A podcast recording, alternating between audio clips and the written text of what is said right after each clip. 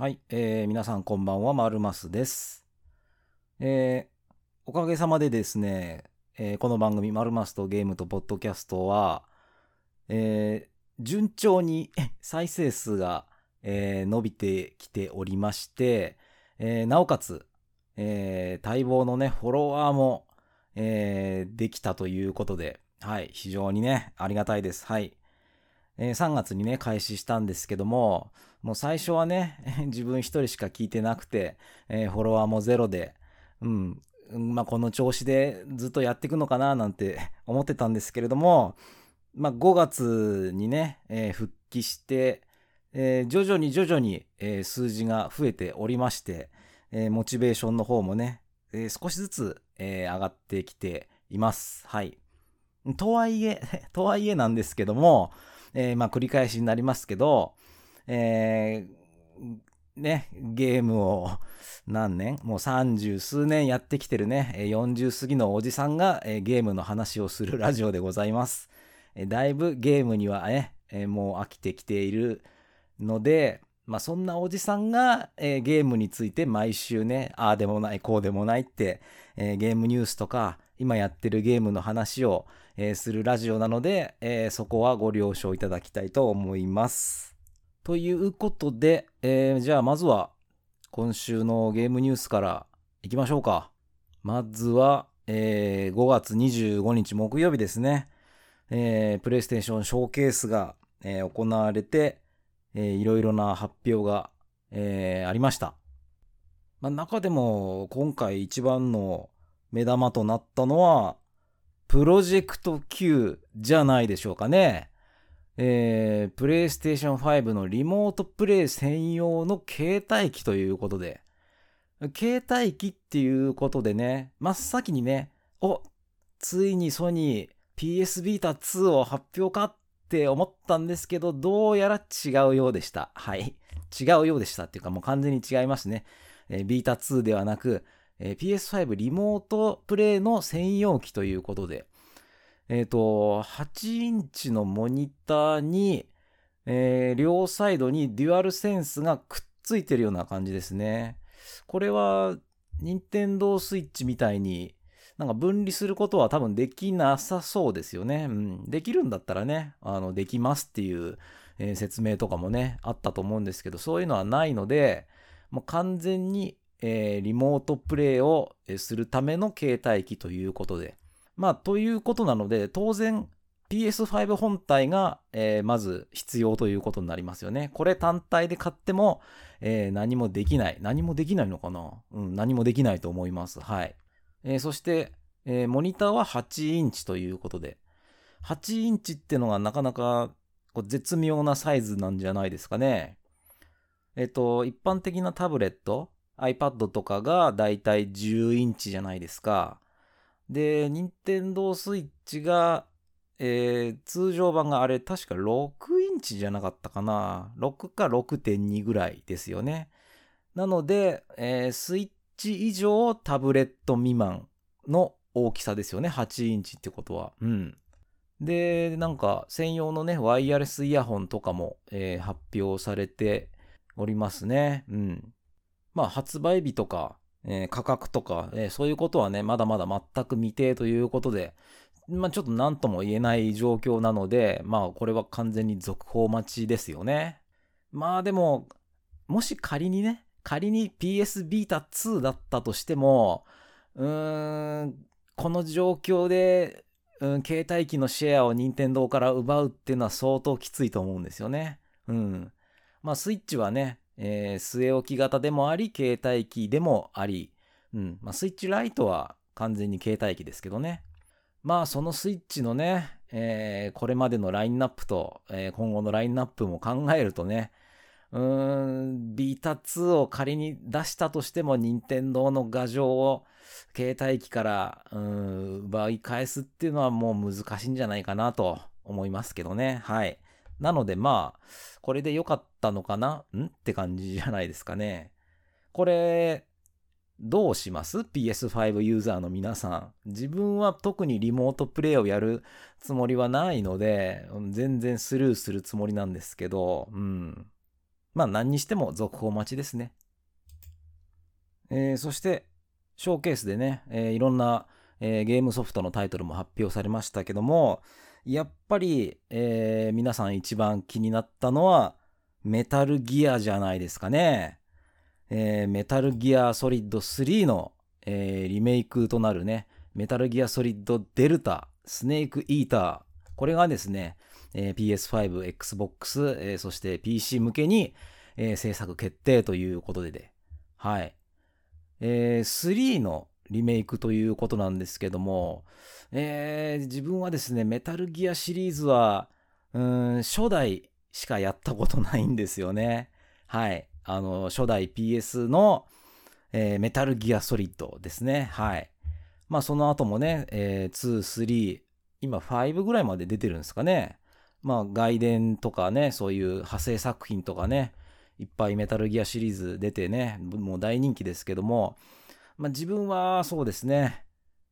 ピーエス の初代しかやったことないので、うーんまあスリーは全然触れてないので、リメイクが出ても、ああそうなんだぐらいにしか、えー、正直このニュースでは思っていませんでしたが、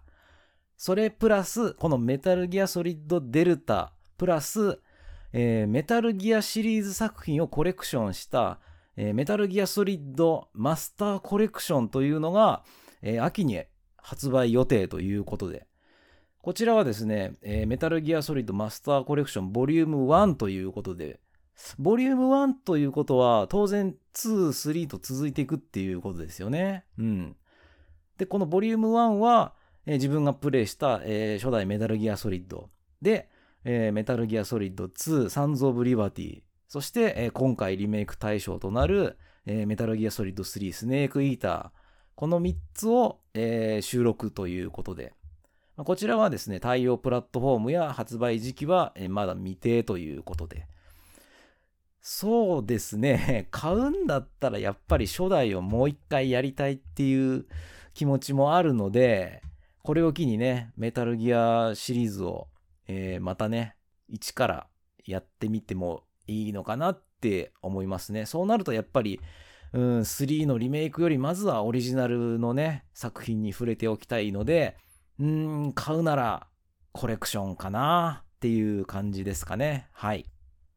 ということで、まあショーケースの方はですね、それ以外にもたくさんなんか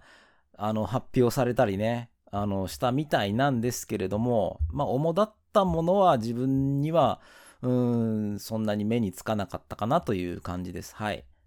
おいおいマルマスさん、あの作品にも触れてくれよって思うかもしれないですけどもね。あのゲーム熱が冷めかけてるおっさんからするとやっぱりね、あの誰もが知ってる対策ぐらいしかやっぱ目にいかないんすよね。うん。あとは自分がやったことあるゲームとかになってしまうので、えー、そこはご了承ください。えー、ではショーケース以外の、えー、今週のニュースの中からいくつかいきますか。はい。えー、まずは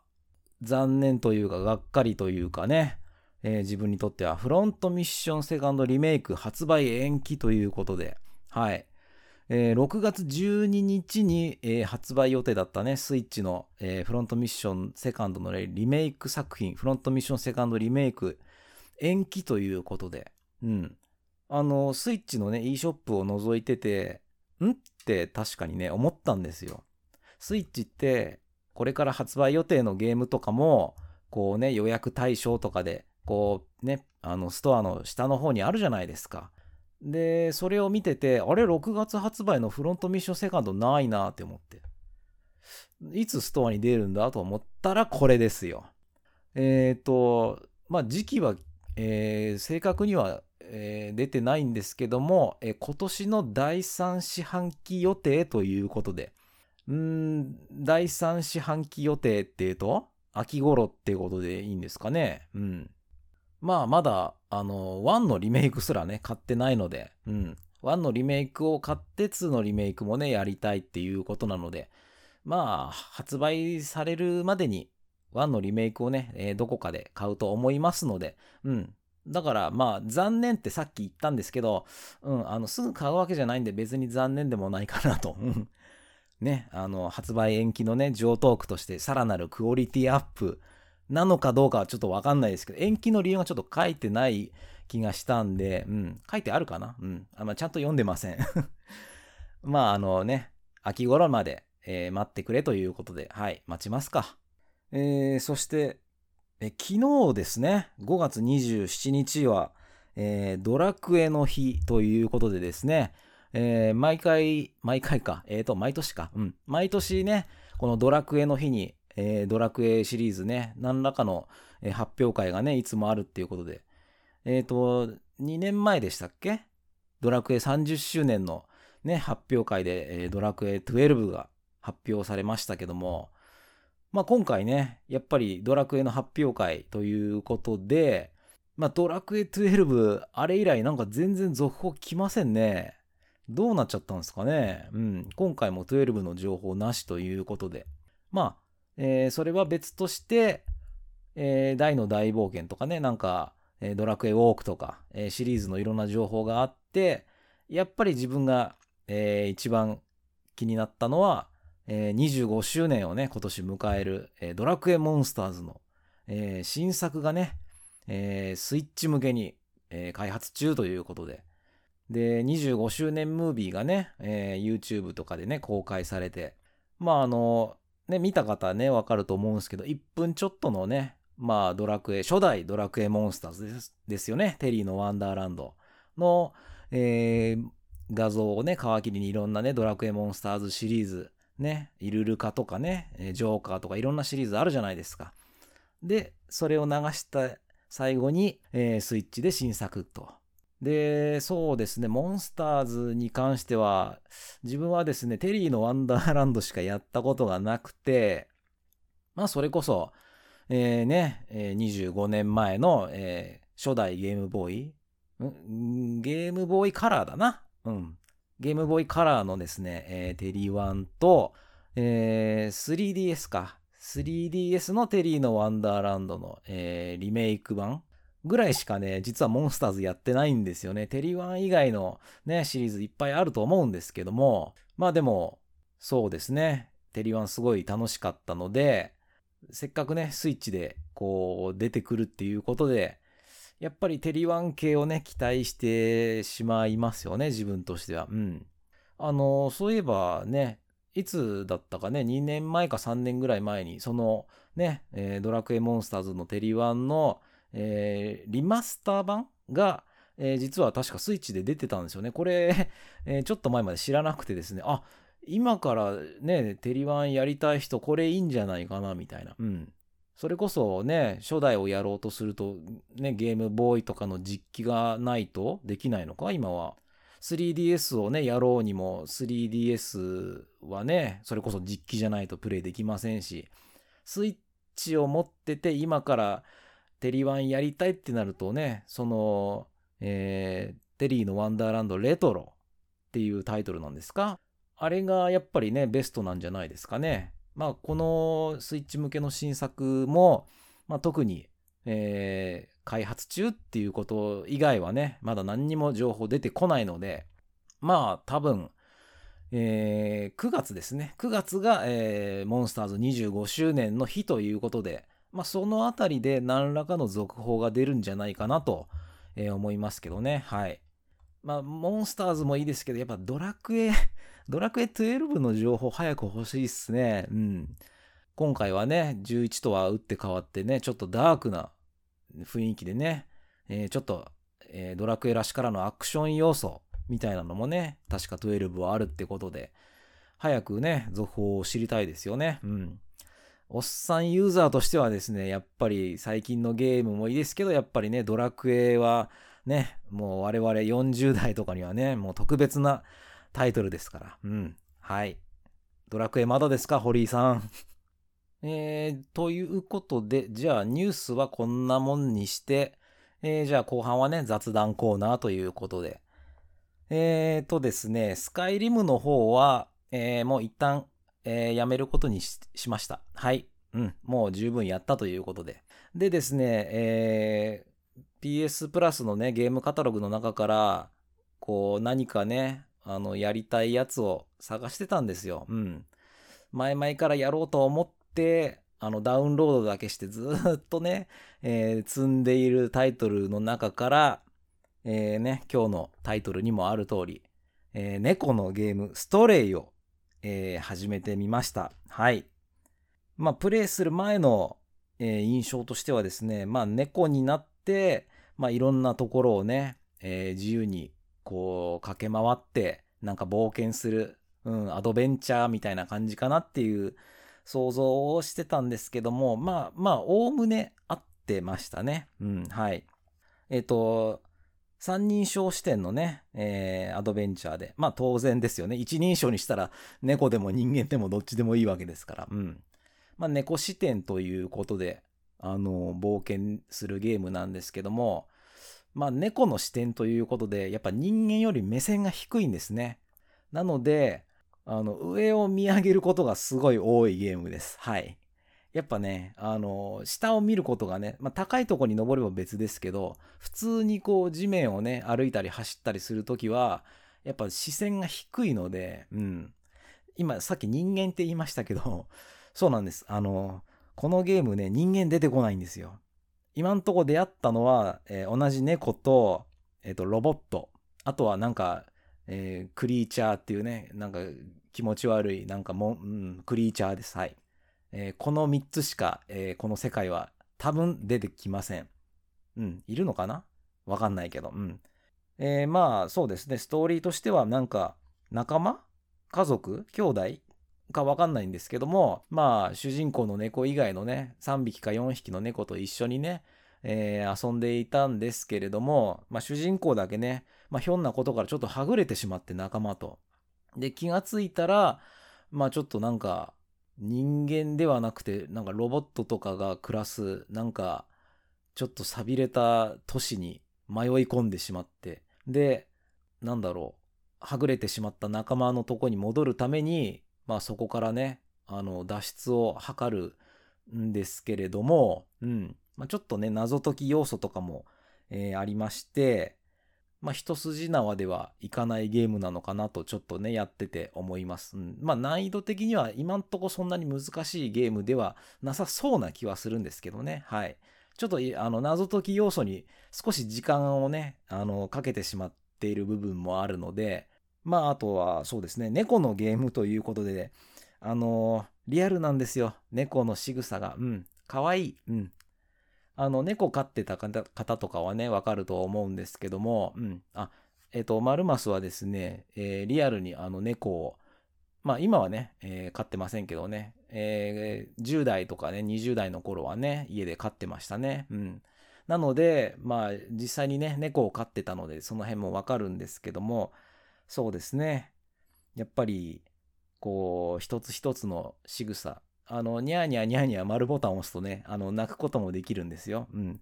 あのただ泣くだけじゃなくてね、ちゃんとクリーチャーをね威嚇したりとかね、あの気を引いたりとか、そういうなんか役割とかもねあるんで。あとはですね、えっと布団とか座布団とかの上に行くとね、あの寝るボタンっていうのがあって、あの寝ることができるんですよ。うん、丸くなってね丸くなってねあのすやすや寝てる猫はね見てるだけでね可愛いですね。うん、で寝るとちゃんとねあのカメラがスーッと引いてくれるんですよ。それを見てるだけでもね、うん、癒される感じですね。あとはですね、まあ、猫といえば爪研ぎですよ。ゲーム中でもねあの絨毯とか壁とかソファーとか、まあ、いろんなとこでねこうアクションボタンが出てくるんですね。ここでボタンを押す、押すと何かできますよみたいな、うん、そうするとあの爪研ぎができるんですね。ガリガリガリって、うん、まあリアルでね猫飼ってた人はわかると思うんですけどね、ほんと家のどこねどこでもやっちゃいますよね。あーこらーっつって家の中がね猫が爪研ぎした後でボロボロになっていくっていう、うん、でその、えー、寝たり、えー、爪研ぎしたりっていうアクションなんですけども、ここであのー、やっとね ピーエスファイブ ならではの、えー、機能をね、えー、体感しました。はい。急に何言ってんだっていうことですけども、こう ピーエスファイブ はなんだっけ、アダプティブトリガー、もう横文字横文字がスッと出てこない。うん、アダプティブトリガーって言ってこうトリガーの強さをねあのなんか変えることができるらしいんですね。で、あのまだね ピーエスファイブ ならではのねそういう機能のゲームをやってなかったんで、だ最初ね爪研ぎのシーンになってなんか急にあの L トリガーと R トリガーが急に重くなったんですよね。あれなんだ ぶ, ぶっ壊れちゃったデュアルセンスと思って、違うんですよ。これがこれがアダプティブトリガーかっていう。だからね、あのいつもと違う感覚で、うん、L トリガー R トリガーはねいつもペコペコペコペコね押すじゃないですか。それがおおおこれはなんか押してる感があるなっていうぐらいね、急にトリガーが重くなるんですね。あーこれなんだな。エフピーエス だったら対人戦でこれ絶対打ち負けるなっていう、うんまあ、他のゲーム、えーと、グランツーリスモとかだとなんかアクセルとかブレーキをそのアダプティブトリガーでなんかあの自分のねいい具合に調整できるらしいんで、へーと思って、であの寝る時もですねちゃんと猫のねこう猫ってリラックスしてる、まあ、寝てる時に限らずねリラックスしてる時はぐーぐーぐーってなんかぐるぐるぐるぐるあの喉を鳴らすんですよ。でこのゲームでも寝る時にちゃんとデュアルセンスが小刻みにブルルブルルルブルルってちゃんとこの猫のぐるぐるとなんかシンクロしてる感じになって、あー芸が細かいと思って、うん、ここはちょっとねゲームのねあれと直接全く関係ない話で申し訳ないんですけど、そういうとこにねこのストレイをやってて、うん、なんか面白いなって思いましたね。はい。でまあそうですね、これからねもしストレイやる方にはねあのネタバレになるといけないので、まあ多分そんなに長いゲームじゃなさそうなんですけども、うん、まあ肝心のねそのゲーム性という感じで言うと、まあ正直ですね最初はなんかオープンワールドとは、まあオープンワールドゲームじゃないか、アドベンチャーゲームかこれは、まあちょっと一本道すぎて、うん、行けるところもほとんど限られててで、まあ、正直ちょっと序盤は、えー、退屈でした。はい。なんですけれども、えー、まあスラム街まで来まして、そこからですね、まあ、一体のドローンとちょっと出会うんですね。うん、でこのドローンがまあいわゆる主人公の猫のね、えー、一緒に冒険してくれるパートナーになるんですよ。で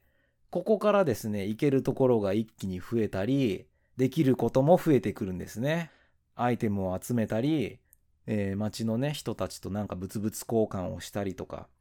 えー、謎解きをして、えー、行けないところをね行けるようにするとか、あとはね、えー、謎のクリーチャーとかもね襲ってくるので、こっちは猫なんで攻撃する術が何もないんですよ。もうクリーチャーが来たらもうただただ逃げるしかできません。うん、もうまとわりついていくんですよねこっちに。うん、で捕まるとうーん振りは振りほどかないと、えー、やられます。うん、まあやられてもねあのすぐあの直近のセーブポイントからねすぐリトライできるので、まああの一回やられてもまあすぐリトライすぐできるっていう点ではそんなにストレスはね感じないですね。あとはそうですね、一番ちょっと気になったのが、マップないんですかね。この手のゲームって、だいたい全体マップと、えー、縮小マップ、ミニマップかっていうのがあると思うんですよ。あのー、なんだろう、タッチパッドを押すと、そのエリアの全体マップが見れたりとか。で、移動、えー、メインのね、移動中は、えー、なんだろう、左下とか右下とかに、その周辺のミニマップみたいなのが、表示されるゲームが多いじゃないですか。このストレイはですね、えー、全体マップも見れないしミニマップもないんですよ。なのでまあ今いるねあのスラム街をね抜けた先とかまで来たんですけども、うんまあ、そこまで広くないとはいえですねちょっとマップを確認できないのが不便なんですよね。あれこの建物一回入ったっけ、どっちだったっけ、あれあの人がいた建物ってどこだったっけ、こっちだったっけ、あれあの目印がある建物ってどどこだったっけっていう風にですね、これマップまあそうですねあの他のゲームでねマップに頼りすぎてたっていうのもあるんですけども、どっかでそれともマップ手に入んのかな、ちょっとわかんないんです。現時点であの全体マップもミニマップも見れないので、あのかなり迷子になりました。はい。まあ今なりました。なってるだな。うん、現在進行形で結構あの迷うことが多くてですね。うん。だからマップを見ないと次どこ行っていいか分かんないとか、そういう、うん、方向音痴の人にはちょっと、えー、難しいかもしれないですけど、まあそんなに、えー、広いマップではないと思うので、まあとはいえね、あのー、猫のね、えー、特有のねアクション、まあ人間とかじゃ絶対にねいけないような高いところへね、えー、ジャンプしたり飛び降りたり、あとは絶対人が入れないような隙間とかね、そういうところを抜けて、えー、いろんなところにね出られたりとか、うん、猫特有のアクションとかもねあって、なかなかこういうゲームはねやったことなかったんで、うん、あの新鮮な気持ちでね、えー、プレイしております。はい。まあ多分、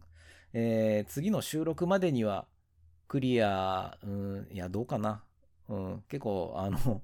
そうですね、まあ、言うてもゲームやる時間減ってるんで、うん、まあどうなるか分かりませんけど、まあなんとか、えー、クリアまで行きたいと思います。はい。あの、トロフィーとかをね、まあ、あの、隠しトロフィーとかはね、あの、全然確認しませんけども、トロフィーの総数とかを見る限り、そんなに長いゲームではなさそうかなっていう印象ですかね。はい。えー、ということで、えー、今はストレイをプレイしているというお話でした。じゃあ、